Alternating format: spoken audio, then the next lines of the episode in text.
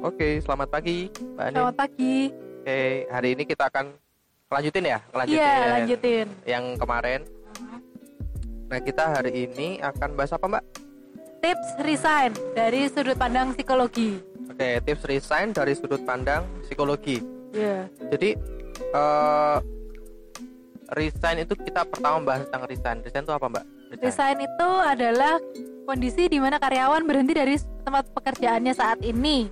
Mhm. Nah, ketika karyawan sudah berhenti, dia kan tidak memiliki ikatan apa pun tuh dengan perusahaan. Ah, Sehingga sudah tidak ada lagi beban kerja yang dibebankan ke karyawan tersebut. Karena Hmm. karyawan tersebut sudah tidak lagi ada ikatan apa pun dengan perusahaan. Selain tidak ada ikatan apa pun dengan perusahaan dan tidak mendapatkan beban kerja lagi, iya. dia juga sudah tidak lagi mendapatkan gaji dari perusahaan tersebut. Oke, Jadi kondisi ketika seseorang itu udah lepas gitu ya dari tanggung Iya, jawab dan tanggung perusahaan jawab. juga lepas dari tanggung jawab untuk Menggaji uh, dia, menggaji dan ya banyak hal yang lain-lain lah Iya. tentang tentang karyawan memberikan tunjangan juga udah Ah, enggak lagi. tunjangan dan uh, semua yang lain lah pokoknya udah Iya. putus gitu ya itu Iya. namanya resign atau Ah, ah, biasanya orang nyebutnya keluar dari kerja lah ya Iya, Mm-mm. nah kalau dilihat dari alasan-alasannya nih alasan-alasan orang uh, pengen resign itu apa sih mbak ya pertama bisa kita lihat dari dua faktor, internal atau eksternal. Kita bahas yang eksternal dulu aja ya. oke Kalau yang eksternal itu biasanya datang dari luar kontrol dirinya. Contohnya mutasi pekerjaan. Misalnya dia ditempatkan di cabang di Jogja awalnya. Terus karena ada mutasi dia ditempatkan di cabang yang di Solo, di Semarang, di Magelang atau mungkin di luar Jawa. Seperti itu. Itu contohnya mutasi. oke jadi Selain itu yang faktor eksternal lainnya adalah pensiun. Pensiun itu biasanya karena sudah faktor usia, jadi sudah tidak lagi produktif untuk bekerja, terus diberhentikan untuk bekerja seperti itu. Oke, jadi eh, itu ini ya apa namanya faktor-faktor internal mbak ya? Eksternal, Oh, oh sorry sorry, itu yang yang tadi eksternal ya? iya. Karena ah, oke oke. Terus yang selanjutnya adalah alasan keluarga, misalnya seorang istri gitu ikut dinas suaminya keluar kota, jadi kan mau nggak mau istri harus ikut suami kan, bukan suami yang ikut istri kan, Iya. bukan suami yang ikut istri Iya. gitu kan. Nah, terus ikut dinas suami juga bisa menjadi alasan. Terus ada anggota keluarga yang sakit, misalnya orang tuanya sakit atau anaknya sakit seperti Oke. itu. Terus mm, dia sendiri juga ada kewajiban lain di lingkungan keluarganya yang mungkin nggak memungkinkan lagi untuk dia bekerja seperti itu. Akhirnya seseorang itu memutuskan untuk Resign. resign. Iya. Ya. Itu alasan-alasan yang biasanya membuat orang kebanyakan lah ya, Iya. kebanyakan resign. resign. Terus selain itu PHK dari atasan, misalnya ada restrukturisasi dan harus mengurangi jumlah karyawan. Oke. Nah, mau nggak mau ada karyawan yang harus diberhentikan kan hubungan kerjanya. Iya. Nah, di situlah biasanya terjadi orang resign dari pekerjaannya seperti itu. Oke oke. Kalau yang faktor eksternal itu biasanya merupakan hal yang wajar dan kita sendiri nggak bisa Kontrol mengontrol. ya, benar-benar. Iya. Dan motivasinya bukan murni dari karyawan itu sendiri, tapi dari lingkungan-lingkungan luar yang membuat dia memutuskan untuk berhenti kerja. Tapi untuk yang faktor-faktor eksternal ini karena cenderung sifatnya otomatis dan di luar kontrol, kita tidak akan membahasnya di pertemuan kali ini. Yang akan kita bahas adalah yang faktor internal. internal dulu ya. Jadi Internal yang dulu. uh, sesi podcast kali ini kita bahas Iya. tentang internal dulu, Iya. eksternalnya besok lagi. Iya, eksternalnya besok lagi. Oke. Sekarang yang faktor internal. Faktor internal itu biasanya datang dari dalam diri. Biasanya berupa ketidakcocokan baik antara orang tersebut dengan pekerjaannya atau antara orang tersebut dengan organisasinya. Dengan kata lain, misalnya orang tersebut dengan pekerjaannya itu person job fit-nya rendah. Dan Oke. ketika orang itu tidak cocok dengan organisasinya, person job fit, maaf, person organization fit-nya yang rendah. Seperti itu. Hmm, iya, iya. Contohnya a- ada adanya tidak ketidakcocokan dengan pekerjaan atau person job fit yang rendah. Misalnya dia sudah tidak punya passion lagi nih di pekerjaan itu, misalnya kerja jadi petugas administrasi, dia Iya. kurang cocok. Dia Hmm. pengennya ke pekerjaan yang lebih keluar out- keluar outdoor gitu, gitu ya? outdoor seperti itu. Itu tidak cocok lagi dengan pekerjaannya.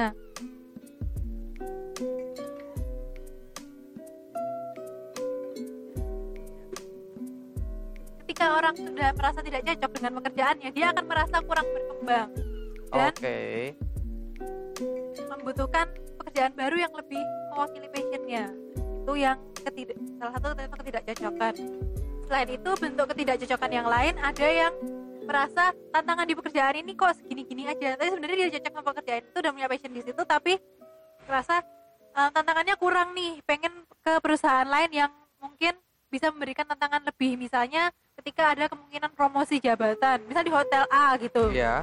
terus hotel B lagi bukaan nih ke pekerjaan yang sama tapi posisi jabatannya lebih tinggi. Yang tadinya misalnya staff terus di hotel lain buka peluang jadi supervisor atau manager gitu ya tariklah dia untuk resign cari tantangan baru Iya, Gitu. iya benar. Jadi memang ada faktor-faktor kalau internal tuh biasanya lebih ke ini ya, lebih ke peluang untuk sesuatu yang lebih baik untuk dirinya. Iya, Otomatis kan gitu. Ah. Dia sudah pernah berapa namanya berkecimpung di dunia perhotelan misalkan Ya. dia udah tahu seluk beluknya tinggal tinggal dia eh, karena dia udah tahu tapi di tempatnya nggak ada peluang untuk naik jabatan akhirnya di tempat yang ada naik jabatan Iya. dia memutuskan untuk pindah gitu ya Oh. Oke, itu itu uh, alasan yang sangat ini mbak ya, yang sangat apa namanya manusiawi lah, normal. Terus selanjutnya yang faktor fit yang paling krusial adalah tidak sesuainya pekerjaan saat ini dengan latar belakang pendidikannya dulu. Oke, Misalnya sa- eh, orang sastra gitu ya, ya, dia kan lebih suka pekerjaan yang misalnya penerjemah, novelis, Mm-mm. penulis seperti itu. iya, Sedangkan di perusahaan mungkin tidak ada pekerjaan seperti itu dan Iya. bersifat administratif. iya. Dia nggak cocok kan, nah otomatis eh, terpikirlah alasan untuk resign. Ah, itu itu memang ini sih personal job fit banget gitu. Iya, Benar-benar. Jadi uh, kadang memang kalau kerja nggak sesuai apa namanya dengan keinginan tuh agak berat gitu mbak. Iya, betul sekali. Biasanya em, karena faktor ekonomi atau faktor apa gitu, faktor-faktor lain yang membuat dia terpaksa untuk mencari pekerjaan yang tidak sesuai dengan passionnya. Ah, ah. nah kadang kalau kayak misalkan nih fresh graduate nih itu cari yang sesuai dengan pengennya itu misalkan nih bidangnya bidang ekonomi terus cari di bidang-bidang itu belum dapat akhirnya yang ya berseberangan daripada belum dapat kerja kan gitu toh Iya, betul. nah akhirnya di tempat kerja yang dia sebenarnya nggak nggak pengen kerja di situ tapi mau nggak mau nah itu dia semangat kerjanya bisa jadi kurang Iya, bagus betul gitu loh sekali. karena dia kayak merasa terpaksa Hmm, nggak sesuai dengan keinginan aslinya Iya, betul. itu kalau kayak gitu kan ini mbak ya apa namanya peluang untuk si karyawan tulisan itu tinggi banget kan kalau Iya, kayak gitu betul sekali, Mas. walaupun tempatnya cukup nyaman misalkan atau misalkan eh, atasannya baik teman-temannya baik tapi Iya. karena personalnya sendiri kan yang Ah, ah, benar-benar. Iya. Setelah person job fit, ada juga yang namanya person organization fit. Oke. Ketika orang mau resign biasanya person organization fitnya rendah atau orang tersebut sudah tidak lagi memiliki kecocokan dengan organisasi tempat kerjanya saat ini. Misalnya tidak puas terhadap gaji gaji yang ditawarkan itu terlalu sedikit untuk memenuhi kebutuhannya. Oke seperti Iya, iya, itu. terus kesempatan promosinya tidak ada. Iya. karirnya belum jelas di perusahaan tersebut. Oke. Terus em, rekan kerjanya juga tidak mendukung dia untuk berkembang. Atasan bawahannya juga seperti itu tidak mendukung untuk dia berkembang. Peraturan di kantor misalnya terlalu mengikat sehingga dia yang sudah berkeluarga mungkin merasa tidak bisa mengimbangi antara pekerjaan dengan keluarga atau hal-hal lain yang berhubungan dengan organisasi jadi kalau ya ini sih benar-benar di luar dirinya dia nggak bisa Iya. kontrol ya banyak Iya. hal yang itu lebih daripada dia kayak misalkan terjebak di situ dia kurang nyaman di situ ya udah out aja Heeh. Gitu. Ini tadi kan ya yang kesempatan promosi ya berkaitan dengan butuh tantangan baru. Mm-mm. Bedanya adalah ketika butuh tantangan baru mungkin belum belum tentu berkaitan dengan promosi. Misalnya di jabatan yang sama tapi beban kerjanya lebih menantang seperti itu. Misalnya di kota X sama kota Y, yang satunya kota X itu misalnya kabupaten dengan kota Y yang kota madya atau kota metropolitan itu di jabatan yang sama pasti beban kerjanya beda kan? iya benar-benar Iya. lebih jatuhnya. lebih ini di kota mungkin ya apa namanya di lebih kota menantang. madya atau di kota metropolitan Ah, seperti itu. itu lebih menantang otomatis Iya, kan ha-ha. Nah mungkin untuk orang-orang yang pengen kerjanya slow itu ya mungkin di daerah-daerah yang eh, kurang kurang terlalu rame atau memang beban kerja di tempat itu memang kurang kurang menantang lah ya. Iya. Eh, biasanya kan ada tuh orang-orang yang memang pinginnya itu Iya. santai kerja santai Iya, pulang uh-uh. ya gitu aja. Tapi ada juga orang yang pengennya kerja itu menantang gitu loh. Iya. Bener bener Hmm, ya kayak aku ini eh, tipe orang yang ini mbak apa namanya pengennya kerja itu menantang. Jadi iya kalau kerjanya slow slow aja gitu aduh kayak apa ya eh kayak rasanya kurang bisa berkembang gitu loh. Betul sekali. Jadi Iya. gitu-gitu doang. Terus kalau udah ngerti pekerjaannya kadang aku bosan gitu mbak. Jadi kok kerjanya gini doang nggak ada peningkatan peningkatan terus gitu-gitu. Itu juga bisa jadi membuat seseorang itu pengen pengen sesuatu yang baru pengen iya resign betul sekali. Itu dua ini ya alasan dari sisi personal ya. Iya Oke. personal. Tidak Terus- cocok dengan organisasi maupun tidak cocok dengan pekerjaannya. Mm-mm, bener-bener nah eh, kalau sebelum nih tadi ngomongin tentang resign ya. Kak, yang harus dipersiapkan apa sih sebenarnya yang sebelum itu? pasti kita tahu alasan kita resign dulu. Alasannya dipastikan jangan em, jangan istilahnya lari dari masalah saja. Alasannya harus masuk akal. Kenapa kita resign? Dari segi person job fit maupun dari segi person organization fit. Ketika kita tidak cocok dengan pekerjaan atau tidak cocok dengan organisasi itu pastikan benar-benar memang nantinya di tempat kita yang baru bisa lebih mendapatkan yang lebih cocok untuk kita. Jadi jangan terus nggak cocok terus memutuskan untuk resign secara impulsif atau dengan cara yang gegabah seperti itu. Oh, jadi kayak terburu-buru gitu ya? ya jangan terburu-buru resign ketika kita sudah merasa nggak cocok. Kita adaptasi dulu. Kalau adaptasi ternyata kok kita masih bisa menyesuaikan ya kita stay aja di perusahaan kita sekarang.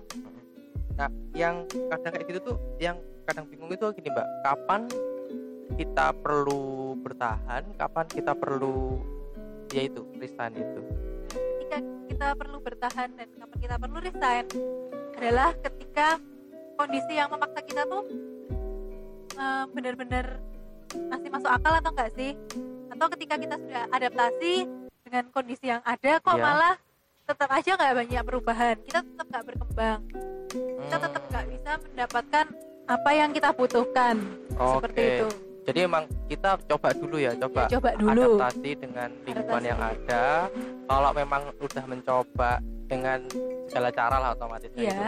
tapi memang belum belum cocok buat diri itu ya udah. Daripada Nah, takutnya itu kalau misalkan dia memaksakan dia sendiri juga kerja nggak nyaman terus itu bakal jadi racun buat Iya. teman-temannya. Jadi jadi kalau kalau dia ada keluhan tuh kayak ngompor-ngomporin teman-temannya gitu loh Iya. Nah itu yang jadi masalah Hmm. juga. Jadi daripada bertahan di tempat yang eh, teman-teman kurang nyaman, mending ya udah lebih baik resign aja. Iya. Jadi resign itu alasannya harus masuk akal dari kitanya dulu dan ketika nanti kita ada peluang resign tempat lain pertimbangkan peluangnya itu em, cukup gitu nanti kalau untuk kita resign jangan sampai kita udah terlanjur resign eh di mana-mana nggak diterima pekerjaan kan. Iya, berarti harus dipersiapkan dulu dong. Jadi kayak kalau mau, iya, kalau mau ini harus dipersiapkan. Oke oke. Iya betul sekali. Terus setelah itu, kalau ini mbak, kalau Yang perlu dipersiapkan. iya, eh, kalau yang perlu dipersiapkan itu apa ya? Yang perlu dipersiapkan. Nah kalau tujuan kita sudah tidak perlu kalau sudah tujuan kita karena sudah tidak cocok dengan pekerjaan ya kita harus mempertimbangkan bagaimana untuk mendapatkan pekerjaan yang sesuai keinginan kita atau passion kita atau kompetensi dan latar belakang pendidikan kita. Nah Hmm, kita survei-survei dulu nih kira-kira ada nggak sih peluang kerja di tempat lain yang sesuai dengan keinginan passion kompetensi latar belakang pendidikan atau hal-hal lainnya yang menunjang diri kita yang membuat kita berkembang ke depannya Oke, itu itu yang yang perlu di apa namanya persiapkan apa dipertimbangkan dan dipersiapkan ya Iya. tentang eh, eh, eh. Selanjutnya, yang tidak kalah pentingnya adalah ketika kita sudah tidak cocok pekerjaan adalah bagaimana prospek karir ke depan kalau kita ingin mengejar pekerjaan yang sesuai dengan kompetensi, keinginan, passion dan latar belakang pendidikan kita gitu. Nah, Prospek karir ke depannya apakah lebih baik dengan Oh. dibanding dengan kalau kita sekarang resign?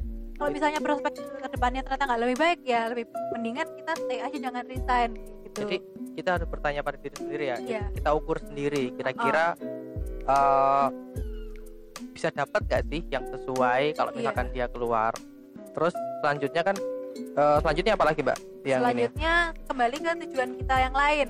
Kalau tujuan kita tidak cocok dengan organisasi atau tidak mendukung tujuan organisasi atau mungkin tujuan organisasi berkaitan berlawanan dengan nilai-nilai kita nah yang pertama kita lakukan adalah mempertimbangkan mencari peluang kerja di tempat lain. Terus pertimbangkan juga kira-kira em, apa yang bakal kita dapat tempat lain itu lebih besar gak sih daripada yang kita dapatkan sekarang ah iya Seperti iya iya, itu. iya.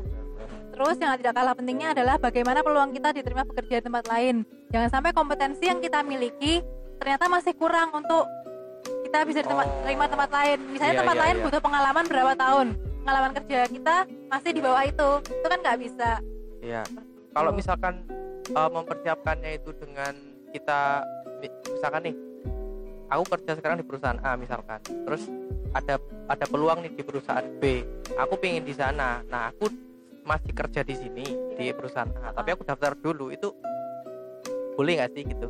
Tapi Itu- ya pertimbangkan timingnya juga kira-kira pas atau enggak perusahaan masih membutuhkan karyawan dalam hal ini memper- mempertimbangkan memper- membutuhkan Anda apa enggak gitu. Di perusahaan yang sebelumnya ya, Iya.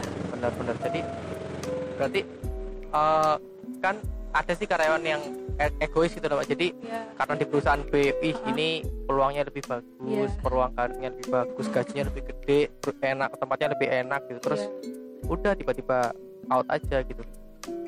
Iya itu banyak sekali terjadi. Hmm, benar, Ya, benar. tapi jangan dilakukan yang seperti itu karena bisa mengganggu produktivitas perusahaan juga dan kita nantinya akan mendapat image buruk dari perusahaan. Nah, sekalinya kita da- dapat image buruk dari perusahaan, untuk mendaftar ke perusahaan selanjutnya akan sulit. sulit ya. Iya, karena kan biasanya perusahaan yang mau kita daftar itu melihat dulu eh, rekam jejaknya di perusahaan sebelumnya. Oh, Oh, ternyata dia oke. seorang kutu loncat yang ketika nggak cocok sedikit loncat. Nah, Hmm. itu berbahaya kan untuk perusahaan iya iya eh, iya. sebelumnya eh selanjutnya Apa perusahaan tuh ngecek nggak sih sebenarnya? biasanya rekam-rekam jejak itu diperhatikan sih Jadi dicek ya. ya Eh, per- perusahaan yang mau nerima itu ngecek nggak sih ke HRD perusahaan sebelumnya? bisa jadi Bisa jadi ngecek ya. ya bisa jadi Jadi teman-teman harus hati-hati nih ya. iya Jangan sampai membuat eh, citra buruk Iya. Ya bisa aja kan kalau di CV itu kan cuma kelihatan bahwa Iya. pengalaman kerjanya apa gitu doang, tapi nggak ditulis alasannya resign Resign. itu apa. iya kan nggak mungkin sekali ditulis Ha-ha. ya. Itu yang kadang bisa jadi poin plus, bisa jadi poin negatif. Benar-benar. Oke, selanjutnya kalau ini Mbak apa namanya? Kan ada tuh temanku nih, temanku ada yang eh, dia sekarang kerja tapi ini apa namanya dia kurang cocok karena katanya si ini eh, kerjaan sekarang nggak sesuai dengan passionnya jadi dia passion di suatu eh, dia itu sukanya sebenarnya grafis tapi sekarang kerjanya di pelayanan konsumen. Itu kan sesuatu yang benar-benar beda gitu loh. Iya betul sekali. Nah itu dia sekarang memutuskan untuk ngajuin resign nih. Iya. Bentar lagi udah resign dia gitu. Ah. nah itu pandangannya gimana menurut ya em, kalau mau ngajukan mengajukan resign jangan langsung resign gitu aja. Kita tetap harus bertanggung jawab di sana dan mm, menjaga cita citra baik perusahaan dengan menunjukkan kinerja yang sebaik-baiknya pada perusahaan. Dan em, resign pemutusan resign karena pekerjaan yang sebelumnya tidak sesuai passion itu adalah sangat manusiawi. Karena kenapa? Tujuan utama orang bekerja adalah untuk mengaktualisasikan dirinya oke. mengaktualisasikan potensi dan passion yang dia miliki. Seperti itu. Tapi dia ini mbak dia itu bener-bener keluar tapi belum punya ini loh. Belum, punya apa? belum punya cadangan kerjaan sama sekali. Cadangan kerjaan belum punya. Passionnya punya. dia apa memang? Dia passionnya eh, grafis desain desain grafis. Kan dia bisa membuka peluang usaha di bidang desain grafis. Iya tapi dia itu ada kayak perusahaan spesifik yang dituju. Cuman ya eh, dia itu bener-bener enggak jadi ada dua ini sih ada dua faktor kemarin tuh tanyain. Jadi yang pertama itu karena memang dia nggak nggak cocok di situ. Ya karena nggak sesuai dengan passion yang kedua karena eh, tempat kerjanya sih. Jadi Iya. kebetulan di situ eh, ada banyak teman-temannya yang juga keluar. Karena Iya. ada ada lingkungan kerjanya kurang enak katanya Iya. gitu kemarin Hmm. pas itu jadi banyak me- men-trigger orang-orang teman-temannya itu juga keluar akhirnya dia juga eh, terpancing lah untuk keluar gitu loh nah itu apa ya kayak keluar tapi nggak ada persiapan rasanya gitu loh Oh gitu. Kalau menurut saya mending stay dulu aja. Mengejar passion di bidang desain grafis kan bisa dilakukan freelance atau di waktu luang seperti itu. Jadi Iya. sekedar untuk mengembangkan hobi tapi tetap bertahan saja karena ketika sudah banyak orang resign itu bukan typing yang tepat untuk kita nambah-nambahin resign Ah, lagi. harusnya kan gitu. gitu toh Iya. ya harusnya yang lain resign ya kita bertahan lah Oh, Iya. Ah, soalnya kan juga nyari pengganti kan juga nggak gampang Ah, ah, nyari pengganti juga nggak gampang. yang kasihan kan HRD-nya nanti Iya, yang kasihan HRD-nya. HRD Betul sekali. disuruh nyari lagi nanti kan Ah, suruh buru-buru apalagi banyak Iya. gitu kan wah ya ya ya benar terus selanjutnya kita ngomongin tentang jumlah tabungan yang sebaiknya dimiliki sebelum resign. iya benar itu penting banget itu kayak Iya. kasusnya temanku itu sekarang lagi nih pak lagi kurang Tabungan. iya Ya, lebih baik jangan resign dulu. jadi dia keburu soalnya kan Iya. udah nggak nyaman dia udah Oh. memutuskan nih aku aku mau mengejar passionku nih ya Iya. udah aku keluar udah kita keluar ternyata dia juga nggak nggak ada tabungan yang cukup gitu loh Kalau misalnya punya dia punya keahlian yang nantinya bisa menghasilkan income atau pendapatan, itu sih it's okay kalau misalnya resign. iya benar Dia, karena dia bisa punya tabungan. Dan dia belum menikah yang harus menanggung oh belum uh, belum suami, istri, anak gitu. oh belum dia masih ini ya kayak kita kita ini masih belum menikah Iya. kalau pandanganku koyok kok kok berani banget gitu loh Iya. padahal dia sekarang udah udah nggak disokong sama orang tua gitu loh jadi Iya. bener-bener memutuskan Ya, mungkin keahlian desain grafisnya bisa dikembangkan untuk menambah penghasilannya dia. Iya, jadi sekarang dia itu kayak udah karena dia memutuskan untuk resign dan mengejar Hah? mengejar mimpinya itu ya udah dia Iya. bener-bener asli fokus ke situ gitu loh. Gimana Betul. caranya dia bisa dapat duit dari sana. Iya. gitu. Jadi yang jumlah tabungan itu yang harus dipersiapkan tergantung pada seberapa banyak orang yang kita tanggung dan kebutuhan kita saat ini. Jadi orang misalnya orang yang menikah dengan yang belum menikah itu beda. Yang sudah menikah pun juga begitu. Em, yang punya anak berapa sama punya anak berapa yang lebih sedikit sama lebih banyak anaknya kan beda. Iya, Terus iya, ketika benar. sudah menikah dan berkeluarga, apakah ada orang tua yang ditanggung atau Iya, ada em, kakak adik yang juga ditanggung atau keponakan yang ditanggung? Hmm, seperti iya, itu iya, juga iya. berbeda. Apakah di rumahnya merekrut asisten rumah tangga? Itu juga tentu berbeda seperti itu. setiap jadi kita harus mengukur masing-masing ya Iya. karena apalagi kalau misalkan nih orang itu udah menikah otomatis kan Ya. banyak kebutuhan yang ah. lebih besar lah daripada kebutuhan pada saat sendirian. Iya, betul sekali. Jadi ketika kita sudah memutuskan untuk resign, kalau misalnya kita punya uh, income tambahan, nah, itu nggak masalah. Tapi ketika kita belum ada cadangan pekerjaan yang pasti dan nggak punya income tambahan, itu ya usahakan bertahanlah di perusahaan sekarang.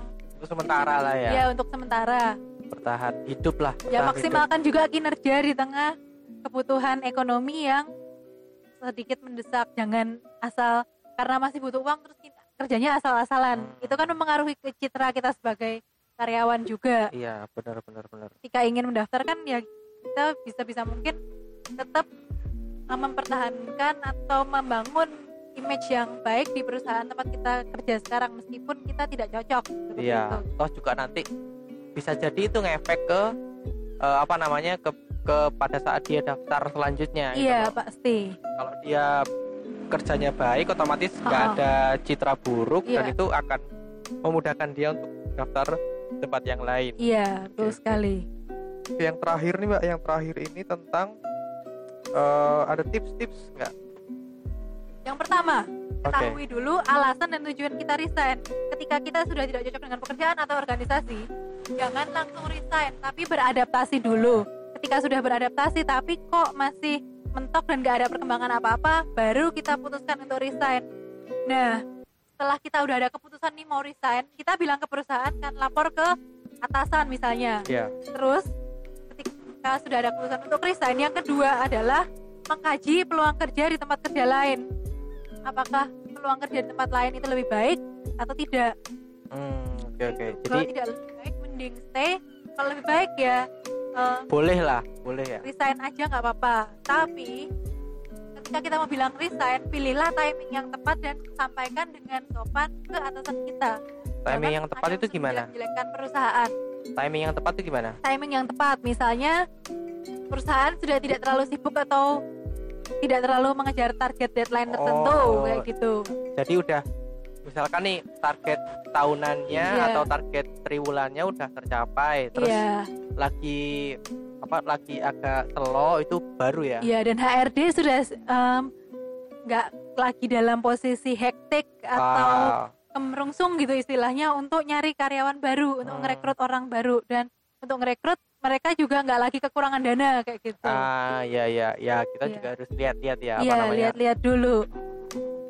Terus setelah itu? Selain pilih timing tunjukkan juga dalam posisi kita ingin resign dan kita nggak ada nggak cocok sama perusahaan dan nggak cocok sama pekerjaan atau masalah-masalah ketidakcocokan lain kita tunjukkan juga kinerja terbaik kita jangan sampai kita pas mentang-mentang nggak cocok nih sama pekerjaan atau sama organisasi kita seenaknya aja kerja gitu enggak Oke, oke. Benar-benar. Jadi yang jelas bagaimanapun kondisinya, selama kita masih kerja di tempat eh, di perusahaan itu ya ya seenggak nyaman-nyamannya diusahakan eh, bekerja dengan baik toh, dengan Iya. baik terus semaksimal mungkin kita berkontribusi karena juga eh yaitu kata yang Mbak Anin tadi. Eh, apa namanya tempat kita sekarang itu juga eh, misalkan kita kerjanya bagus otomatis ke depannya juga kita lebih mudah lah dapat pekerjaan. Iya karena juga- ah, atau juga HRD kan bisa ngetes toh mana orang yang bagus mana orang yang enggak. Mana orang yang adaptif mana orang yang yang menjadikan kutu loncat sebagai eh, semacam sarana untuk pelarian dari masalah. Iya. seperti itu. benar-benar. Dan HRD itu bisa ngeliat nggak sih mbak orang mana yang orangnya benar-benar di tempat kerja itu kerja mana yang nyantai-nyantai itu bisa tahu nggak sih HRD itu? Ya, kalau tempat yang kita yang misalkan nih aku udah kerja terus keluar terus aku di tempat yang baru kira-kira HRD bisa ngerti nggak sih? Kira-kira aku di tempat kemarin itu kerjanya gimana? Ya mungkin tanya sama atasan yang terdahulu oh, tanya sama HRD-nya atau lihat rekap performance-nya. Kelihatan semua ya? Ya bisa jadi kelihatan semua. Oke selain itu ketika kita ingin resign tidak kalah penting adalah bilang dulu ke atasan jauh-jauh hari jangan mendadak dan di timing yang tepat hmm oke oke oke Terus bahasanya ketika kita ingin ingin menyampaikan kalau kita mau resign harus sopan dan hindari label-label negatif terhadap perusahaan tempat kita kerja saat ini gitu.